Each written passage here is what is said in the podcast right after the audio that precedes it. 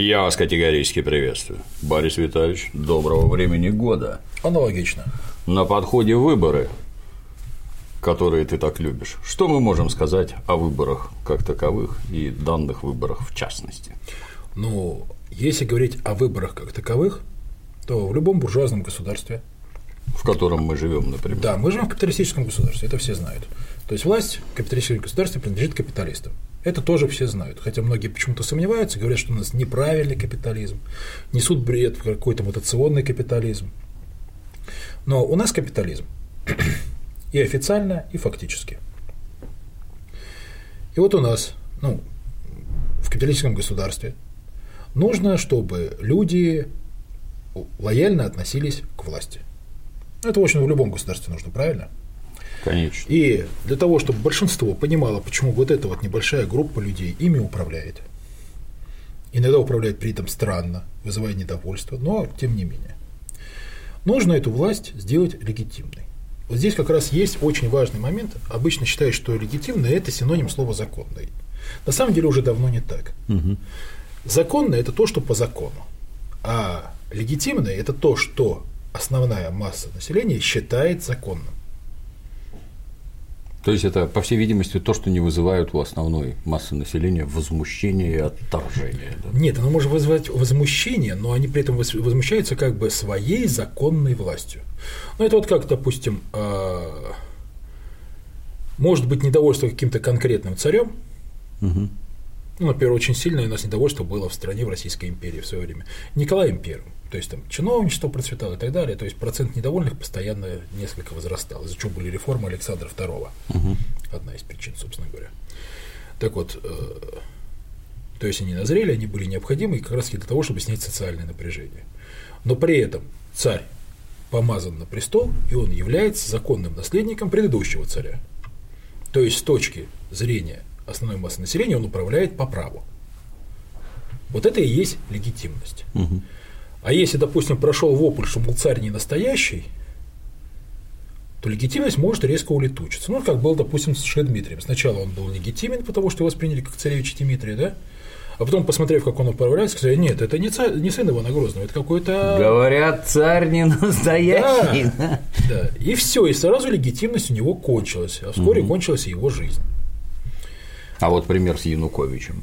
Был Янукович настоящий президент, а укры. Он был совершенно законным, ага. но в силу своего гениального управления, управлял он гениально и боролся с беспорядками гениально, он все делал гениально, Янукович, но видно, опыт прошлого его заставил быть гениальным правителем, он стал постепенно нелегитимным, хотя продолжал оставаться законным.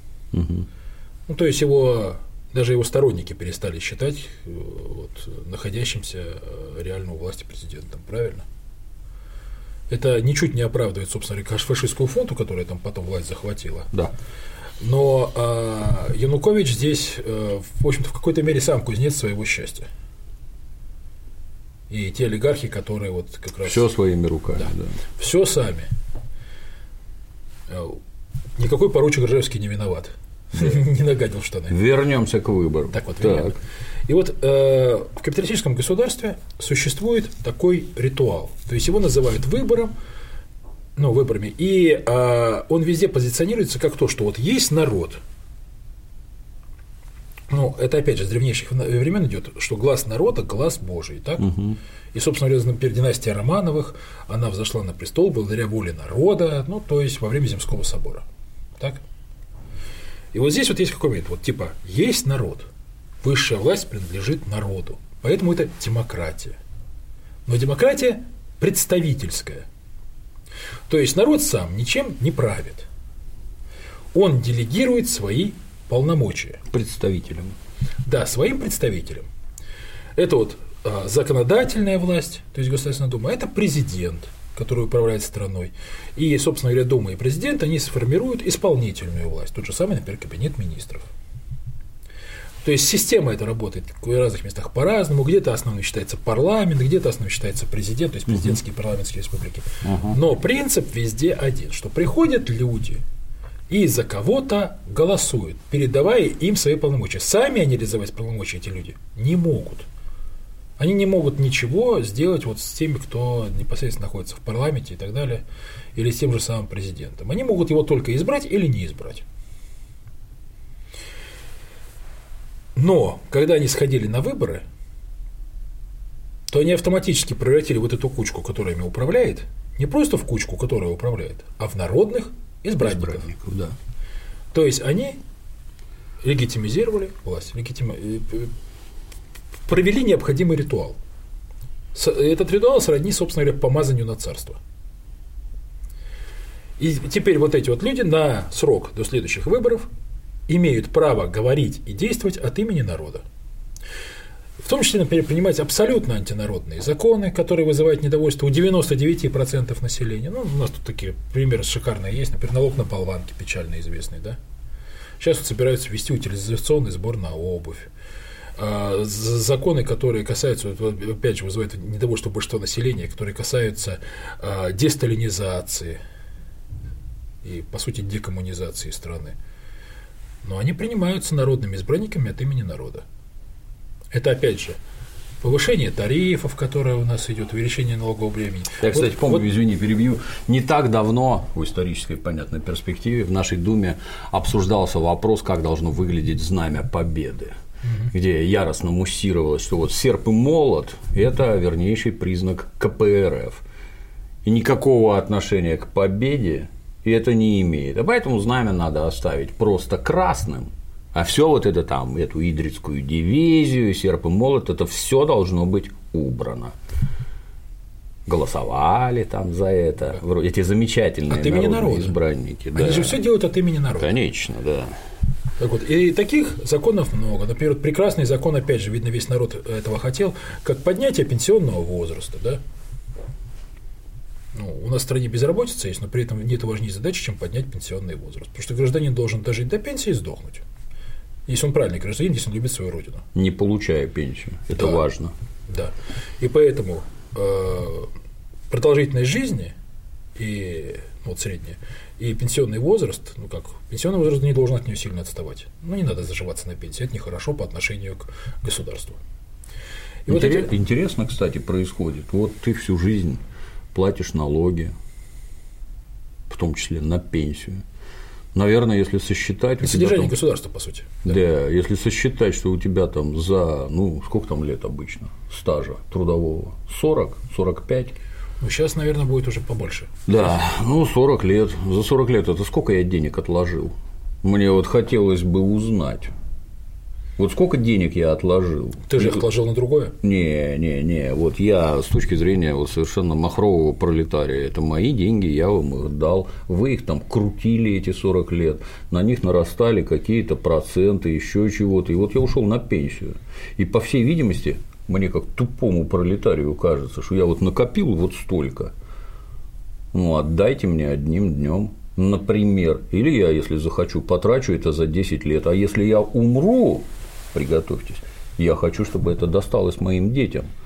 А так получается, это что? Я работал, потом мне назначили пенсию 8, 8 тысяч рублей, а выйдя на пенсию, я через три месяца, я на заводе работал, у нас это очень сильно было видно, только с почетом ветерана проводили на пенсию полгода, и уже на проходной висит некролог, что Петрович помер. Как только человек выпадает из нормального рабочего ритма, организм сразу резко сдает, выпадать нельзя, и ни на какие пенсии лучше не уходить, если жить хочешь. Но он же всю жизнь платил. Где бабки? Хотелось бы узнать. Почему они вдруг Тебе стали всегда, не моими? Вот как раз в Думе хорошо объясняют, куда ушли бабки. Они всегда объясняют. Они объясняют, куда исчезает пенсионный фонд, который где люди сдают конкретно в пенсионный фонд, да, пенсионного фонда нету. Как так? Но это другой вопрос. Сам факт, что принимаются вот такие законы, весь народ Я вроде бы против. Весь, ну, потому что стареешь. Ближе к пенсии становишься. Да. Кстати, ты заметил, что мы с тобой уже горцы? Фактически. То есть да. несколько лет уже прошло, а нам до пенсии все время одно и то же время, ну, ну то же количество лет остается. То есть вроде годы идут, а до пенсии все столько же. Правда? Здорово. Да, да. Здраво подходит к вопросу Дементий. Дементию задаю вопрос, Дементий, что с пенсией там туда-сюда? А Дементий отвечает, да ничего, я до нее не доживу. В общем-то, прав, наверное. Но при этом за, на пенсию он тоже платит постоянно. А как же? Так вот, и вот это как раз э, законы, которые принимаются от имени народа. То есть ясно, что народные избранники на самом деле не являются выразителями воли народа. Они являются выразителями совершенно других сил. Но для того, чтобы их власть была легитимной, нужно, чтобы их выбрали. Угу. Поэтому обставляется соответствующая процедура этого ритуала. Ну, э, собственно говоря, самый важный момент заметил в свое время еще Марк Твен. То есть это полтора столетия назад. Ну, человек он был умный, да, и он отметил, что если бы э, выборы что-то решали, да, то народ бы на них никогда не пустили. Правильно? Да. Так вот, э, со времен Марк Твена в этом плане не изменилось абсолютно ничего.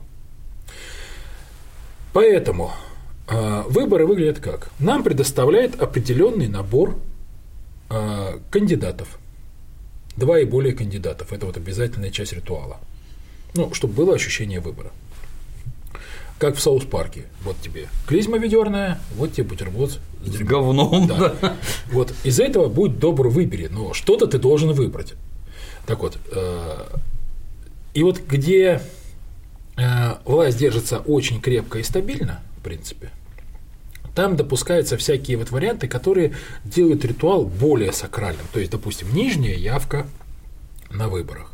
Если меньше пришло народу, значит выборы не состоялись. Ну как? Ну не может, допустим, четверть населения или, допустим, десятая часть населения выбрать реально легитимную власть. Ну, народ да. не будет ее воспринимать как легитимную. Правильно? Да. Поэтому установилась нижняя явка. У нас нижнюю явку на всякий случай убрали. Угу. Во избежание. Да. Дальше. Была такая вещь, совершенно коварная и подлая, называлась «кандидат против всех». То есть, если ты не хочешь выбирать из клизмы и бутерброда с дерьмом, да, ты можешь сказать, что вот эти кандидаты меня не устраивают. После этого выборы объявляются недействительными, если все так проголосовали, ну, большинство проголосовало так, за кандидата против всех. И назначаются новые выборы, где кандидаты должны быть другие. Другие, да. А эти, они уже все, весь список угу, уходит в утиль. Угу, угу. Так как у нас популярность кандидата против всех стремительно нарастала в 90-е годы, его тоже убрали. Поэтому либо клизма, либо бутерброд. Вариантов нету. Выбери. Ну как, вариантов целых два. Да, на самом деле у нас вариантов больше. Дальше начинается вот а, очень важный момент а, с тем, чтобы выбор народа был правильным. Потому что не нужно, чтобы, вот, допустим, а, он выбрал либо бутерброд, либо клизму нужно, допустим, чтобы он обязательно выбрал клизму. Правильно? Поэтому идет такой момент, как регистрация кандидатов, то есть допуск их до выборов. И в этой ситуации сделается как? Что те кандидаты, которые могут помешать победить, ну, например, клизме, они должны быть убраны из списка. То есть их не допускают на выборы.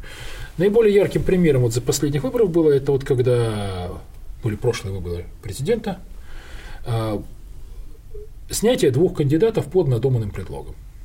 Кто это, это был? Ивашов и Явлинский.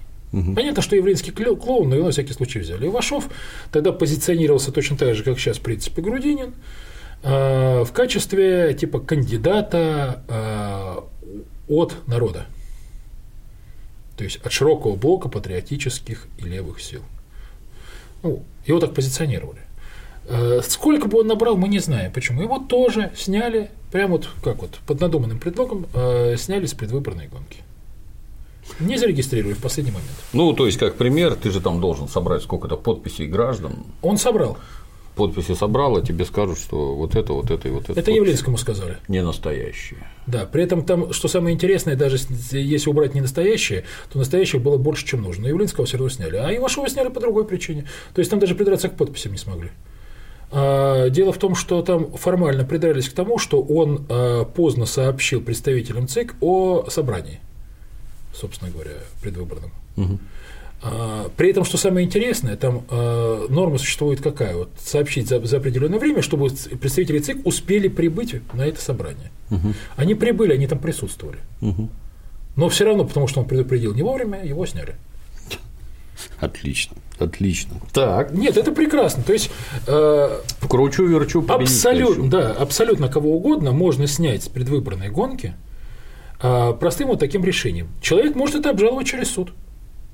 Суд может принять решение в его пользу. Уже проехали. Да, но выборы прошли. Да, как олимпийские. Да, вот, вот, кстати, вот с Олимпиадой здесь точно так же. Нас вот катают, как у нас катают вот, э, есть такой же степени обоснованности, на самом деле. И вот на выборах у нас получается, что ненужные кандидаты просто не будут допущены до выборов. И есть вот набор кандидатов. Как формируется набор кандидатов? Вот есть кандидат, который должен победить.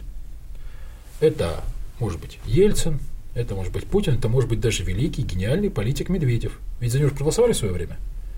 Ясно, что вот… Возможно, даже Алексей Навальный. Да, из 140 миллионов населения Российской Федерации, больше 140, 147 у нас или 148, угу. да? Ясно, что вот никого умнее, талантливее, гениальнее Медведева просто не было. Правильно? Но ведь выбрали же его. А, я вот не знаю, кто считает действительно Медведева великим политиком, но я считаю, на самом деле, великим политиком. Он настолько оказался странно мыслящим, альтернативно мыслящим, что часто говорит правду. Это, этим он мне нравился. То есть спрашивают пенсионеры, типа, где деньги? Он честный. Денег нет. Но, но вы держитесь всем хорошего настроения, да? Так. Это же прекрасно было, да? Но тем не менее, он же победил. Да? Почему? Да. Потому что всегда есть стандартный набор. Вот, допустим, а, один кандидат, это который должен победить. А, три-четыре клоуна для массовки, чтобы просто показать, что есть выбор. Угу. И обязательный кандидат а, для протеста и для того, чтобы как раз обеспечить явку. Потому что хотя у нас нижней границы явки нет, угу. но явка, тем не менее, важна. Чем больше явка, тем больше легитимность власти. Угу, угу. Маленькая явка, маленькая легитимность, большая явка, большая легитимность. То есть легитимность мы вообще опять же вспоминаем. Не это не законность, а то, что люди воспринимают эту власть да. законной. То есть как бы организуется батл. Да. Кто кого. С заранее известным результатом. Так вот, э, для чего нужен протестный кандидат? Он составляет определенный риск для основного кандидата, ну, потому что за него кто-то все-таки побежит голосовать. Угу. Но он нужен для того, чтобы обеспечить явку. Потому что если мы его убираем, и так все понятно. То у нас просто пойдем, берет, да. и никто не идет на выборы. А давай, ну, есть правильно ли сейчас перейти к личностям, о ком мы говорим, или неправильно? Сначала я проиллюстрирую это личностями из предыдущих выборов. Давай, да.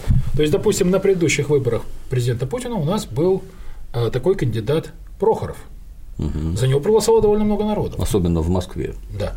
Но при этом очень много людей пошло на выборы для того, чтобы не победил Прохоров. Правильно?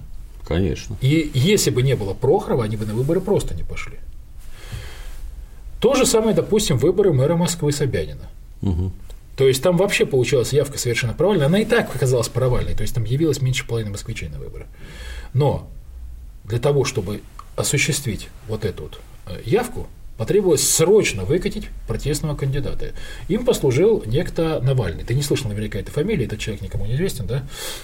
Так вот, вот, короче, взяли yeah. некого Навального. Он сидел в это время в СИЗО, находясь да. под следствием.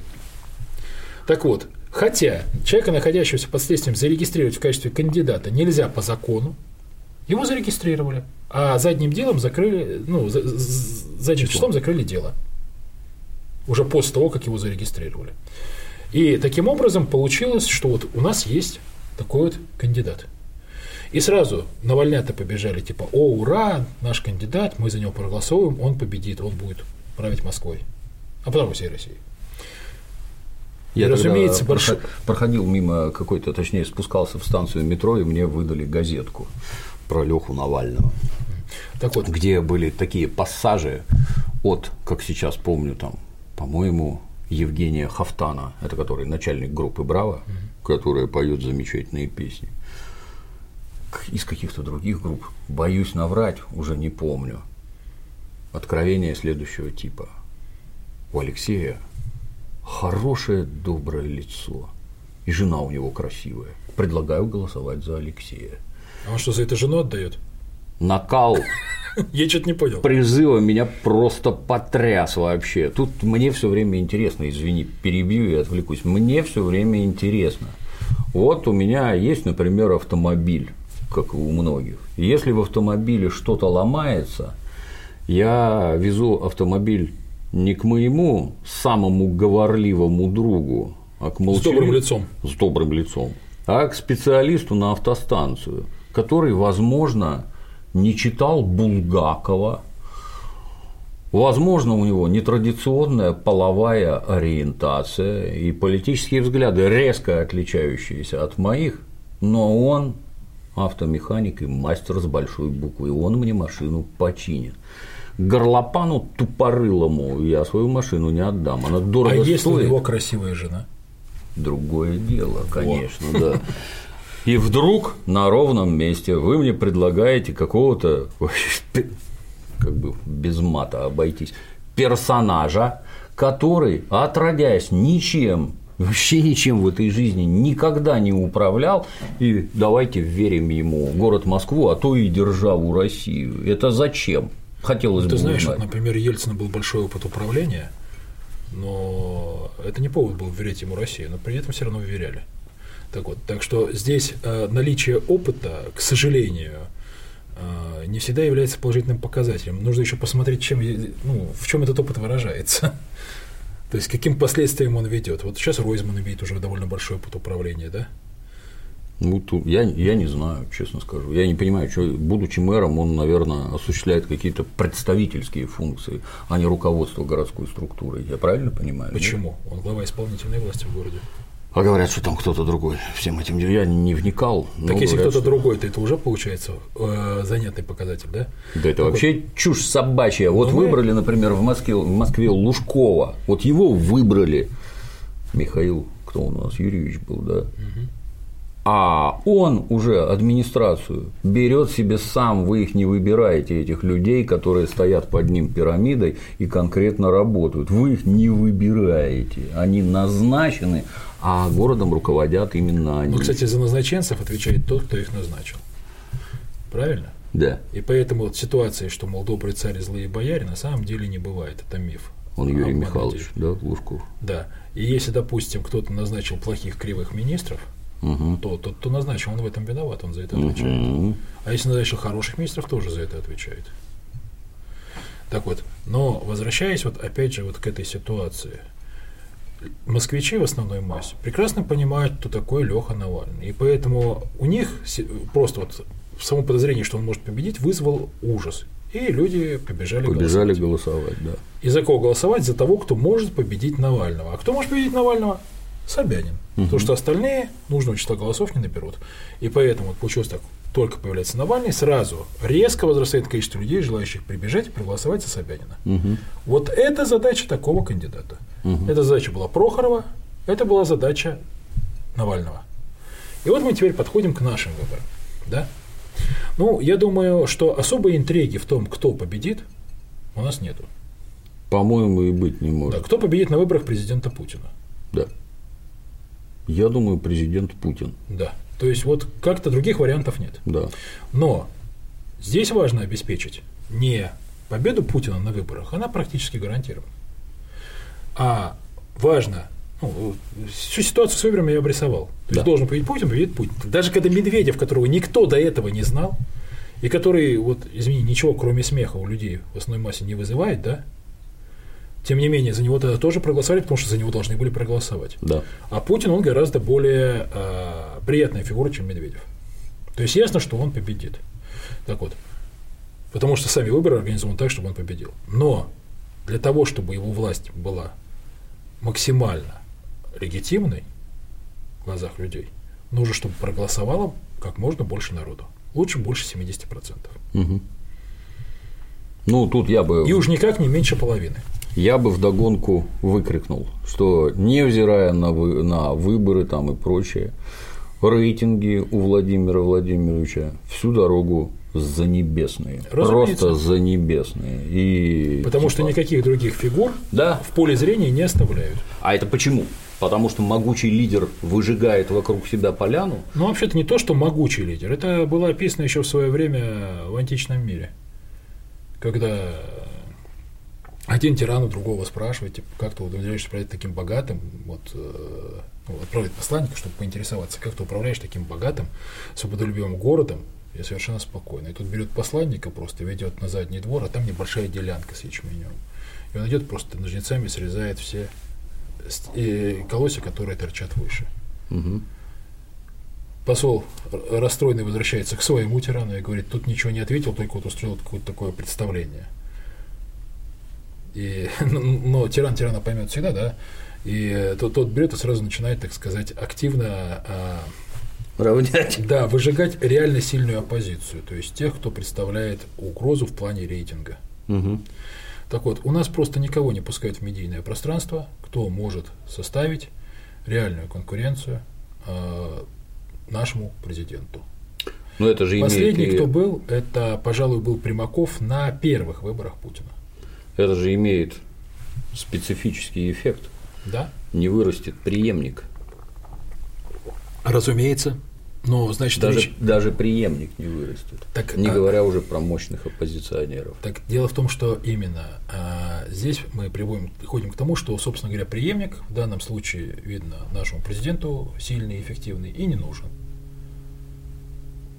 А кто же будет потом? А надо задать вопрос ему.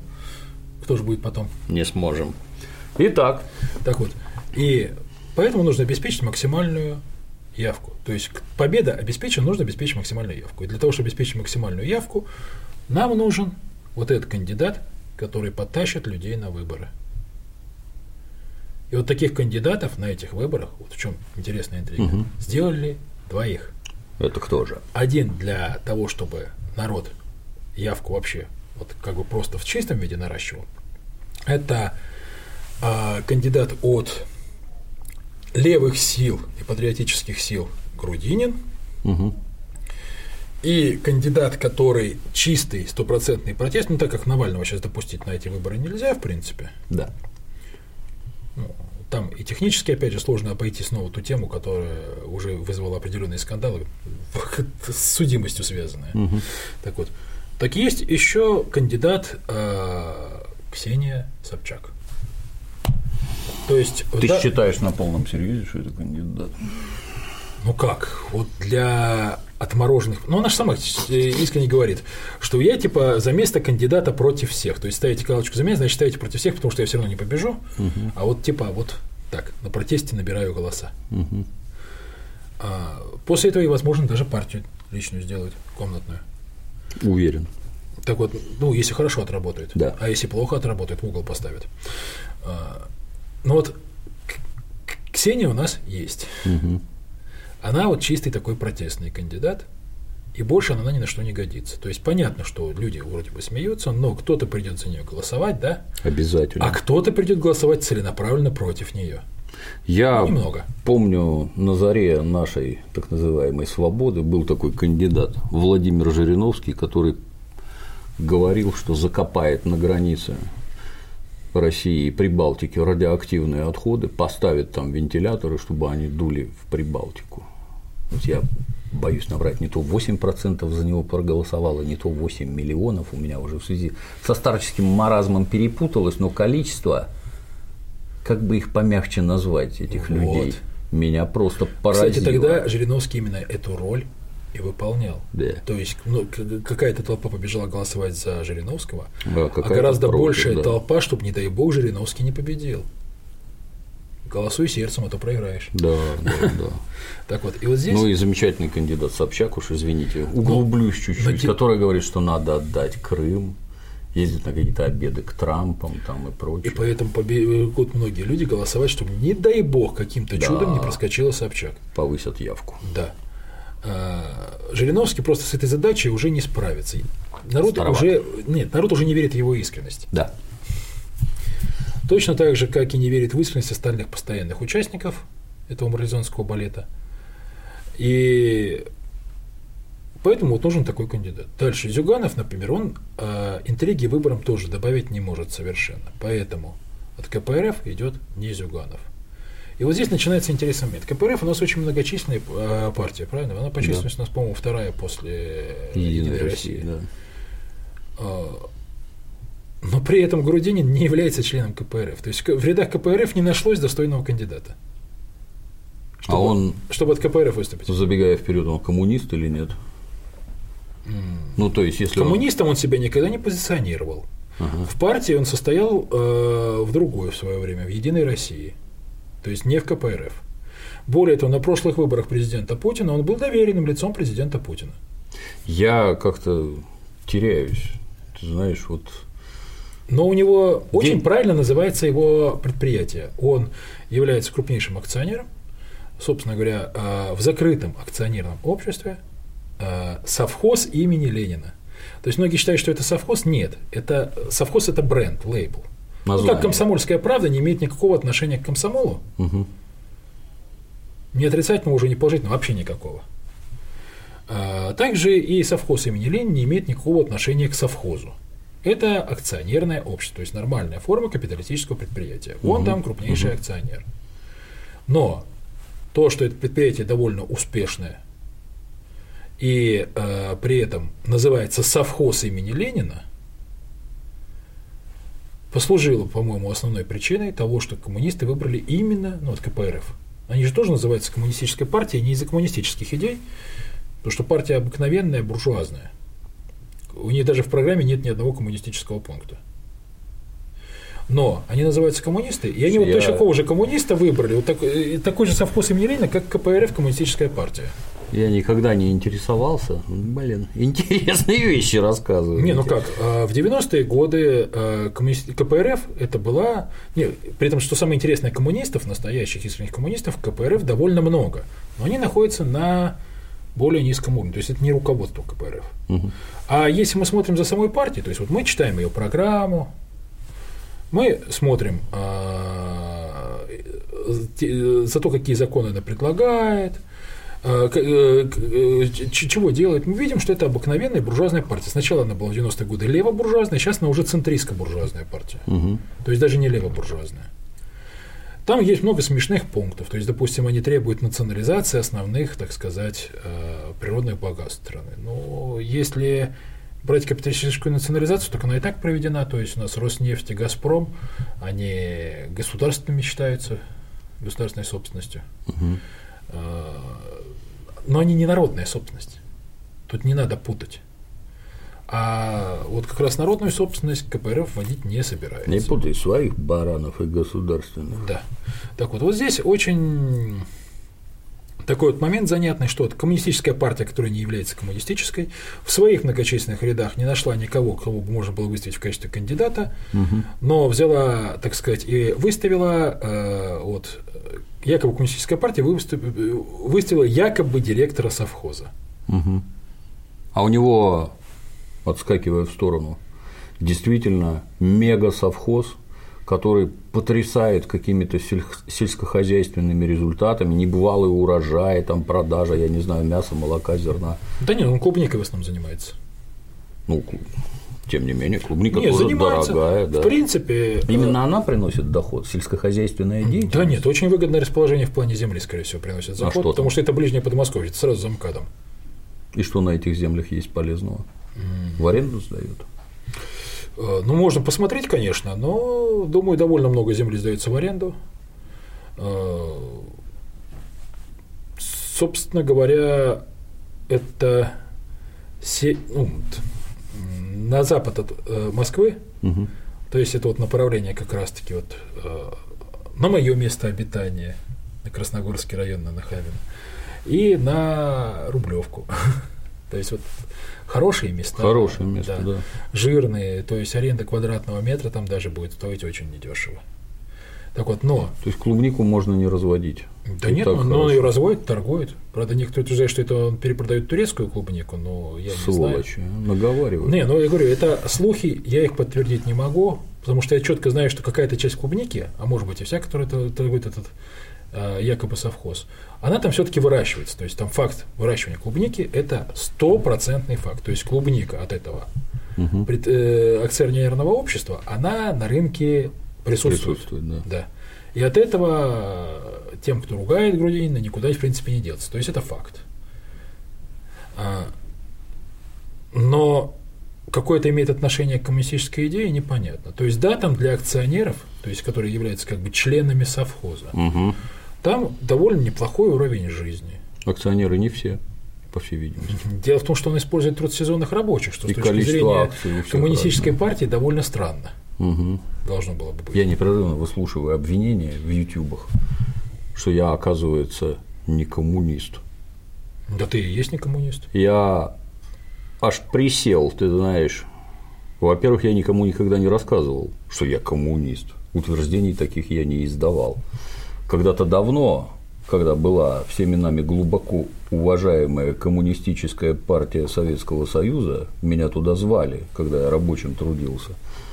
Я не считал себя достойным вступления в эту организацию. Там, например, состоял мой отец, которому я ни чита, ни ровнее и всякое такое. И я не ходил туда исключительно по убеждениям, что мои моральные качества не соответствуют тем высоким требованиям, которые предъявляются к коммунистам. Больше КПСС нету. Вот эта странная организация, про которую ты только что рассказал, я и так-то к ней как-то не очень. Я не считаю ни правоприемницей, ни наследницей. Вот.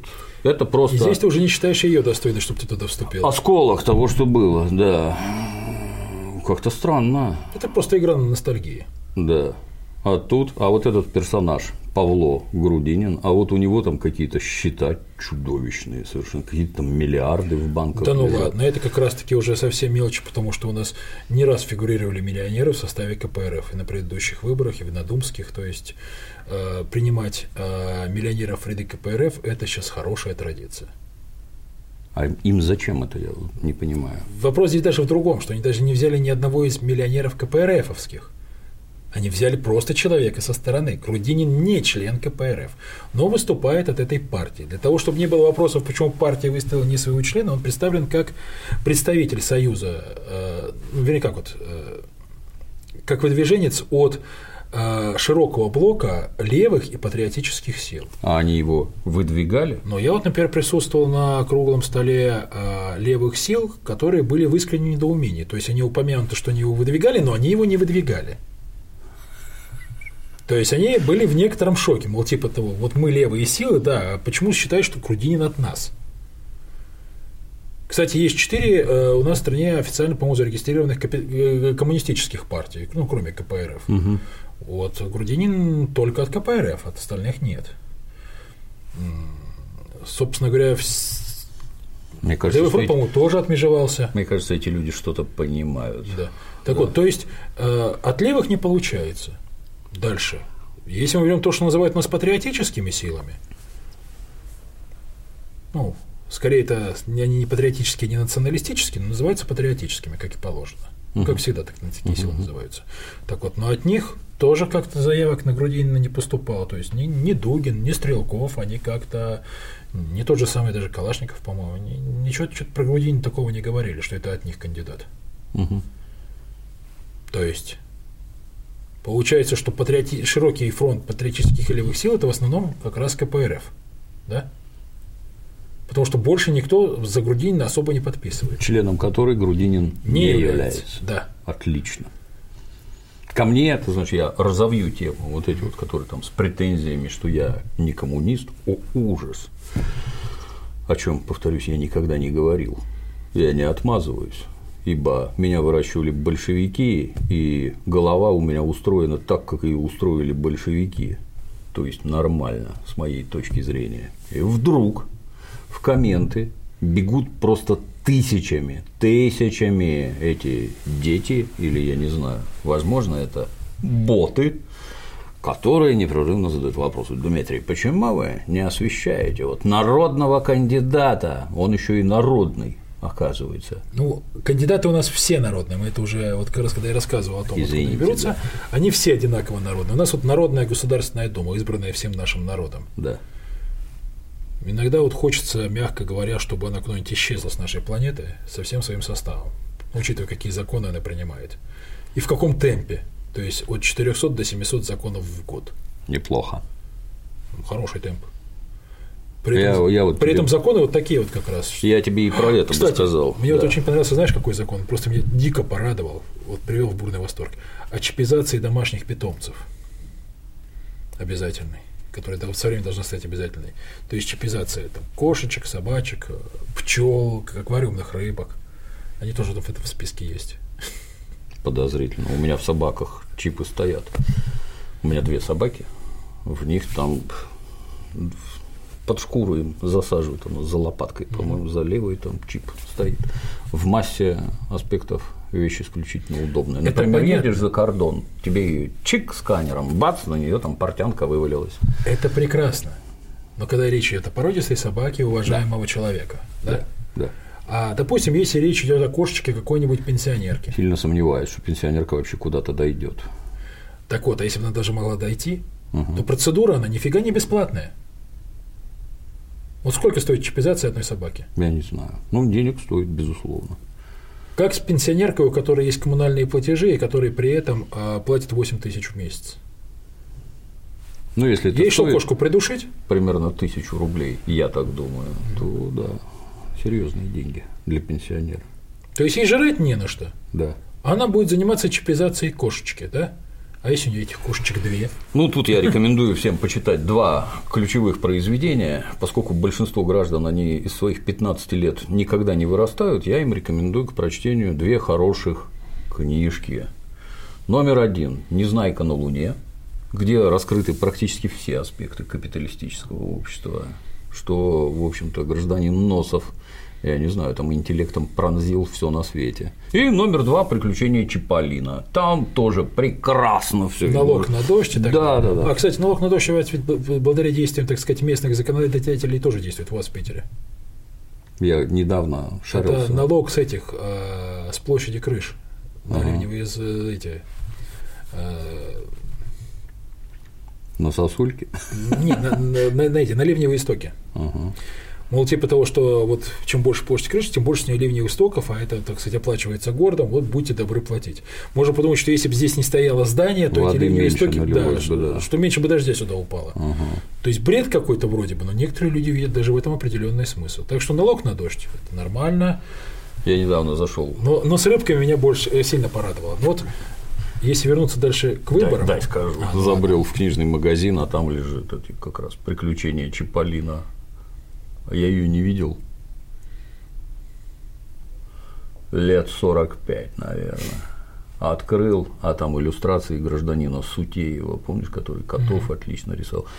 Чуть не прослезился, все помню. Паук в башмаках, там всякие сеньоры, этот, кто там у нас в домике-то сидел.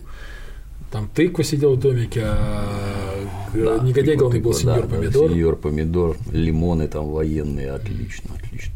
Надо зачитать ее вслух, чтобы все Э, могли Только ты проверь сначала. Дело в том, что сейчас почему-то у нас очень часто выходят книги отредактированные.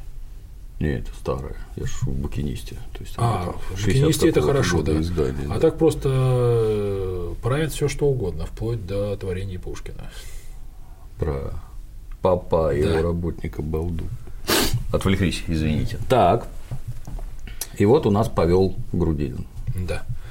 А, подняться серьезно ему не дадут, поэтому обязательно будет как раз сообщено -то вот как раз и о странных счетах, и о том, что он, в общем-то, и не совсем совхоз и так далее. То есть, э, чтобы за него много не проголосовало, потому что мы помним вот этот принцип, да? То есть ничего не должно сильно возвышаться. Выбор должен быть один. Но он должен быть достаточно грозным для Грудинин, чтобы народ пошел голосовать за главную кандидатуру, за Владимира Владимировича Путина. Вы же не хотите обратно в сталинизм? Нет, вы же не хотите в грудинизм. Если бы Сталин был, то, ну, я не знаю, я, его бы ЦИК, думаю, сразу бы зарубил. То есть Сталин вы не пропустили, а вот Грудинина можно. Грудинин, не Сталин. Или Как? ты считаешь, что это одного масштаба фигуры? Немедленно вспоминается известный анекдот, как Сталина оживили. Ситуация в стране никуда не годится. Ваши предложения. Первое – расстрелять весь парламент. Второе – покрасить Кремлевскую стену в зеленый цвет. А зачем зеленый цвет? Я так и знал, что первый пункт разногласий не вызовет. Ну, в общем-то, где-то так и получается. И вот в итоге мы приближаемся к очередным ритуалам, связанным с легитимацией власти, то есть чтобы власть у нас была легитимная. Мгм. И здесь что сказать? Те, кто довольны нынешним положением в стране, а, проводимой а, правительством политикой и, а, собственно говоря, ну, в целом трендом, в целом направлением, по которому идет страна, им нужно обязательно идти на выборы и обязательно голосовать за Путина. Потому что в этом случае они как? Ну, обеспечивают легитимность своему президенту и максимальное количество голосов. Тем, кто в целом доволен трендом, но ему не нравится лично Путин, он хочет это высказать, нужно идти на выборы и голосовать против Путина за кого-нибудь другого. Грудинина, старого доброго волка Жириновского, за Миронова или даже за Ксюшу Собчак. Так вот, а, в этом случае он как бы выскажется, но в целом он трендом доволен и ничего, в принципе, менять в стране не хочет. Угу.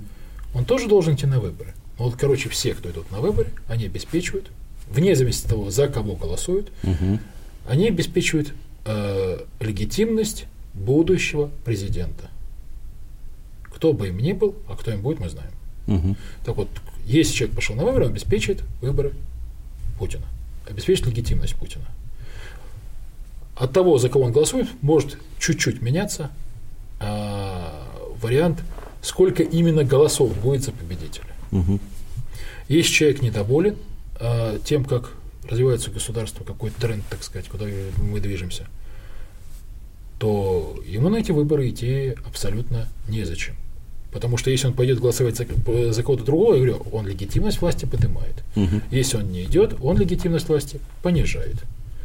Так вот, а, для того, чтобы люди пошли, вот те, кто не, раз, не понимает, что происходит, и которые не могут сориентироваться, идти или не идти, для этого сейчас Навальный выполняет другую задачу. То есть он выполнял задачу вот на выборах мэра Собянина, здесь он выполняет вполне конкретную задачу. Угу. Он пропагандирует банк, бойкот. Да. И вот здесь э, что интересно, а, бойкот он э, пропагандирует для чего? Опять же, большинство нашего населения прекрасно понимает, такой Навальный, да? Да. Исходит из того, что Навальный ничего хорошего не посоветует. И если Навальный что-то советует, нужно пойти и сделать наоборот. Наоборот, да. Да, поэтому Навальный агитирует за бойкот. Угу. То есть он сейчас тоже работает на обеспечение явки на выборы. То есть Навальнята на выборы не пойдут, они будут бойкотировать, но их э, процент угнетающий мал. Ну и хорошо, потому что на самом деле те, кто доверяют такому, как Навальный, по-моему, их нужно все-таки лечить. Ну там по возрасту никто не может на выборы ходить. Да не, среди навальнят есть и 18, и 20-летние, даже чуть постарше есть. Мало. Так вот, ну, но они есть. Так вот, э, вот навальнята, они не пойдут на выборы. Но те, кто сомневался, идти на выборы или нет, они, услышав призывы Навального и Навальнята, они как раз-таки на выбор пойдут.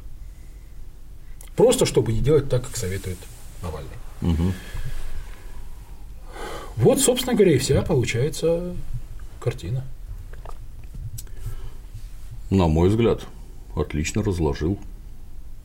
А дальше люди пускай выбирают сами. Клизма или бутерброд? Спасибо, Борис Витальевич. Как-то так, дорогие друзья. А на сегодня все. До новых встреч.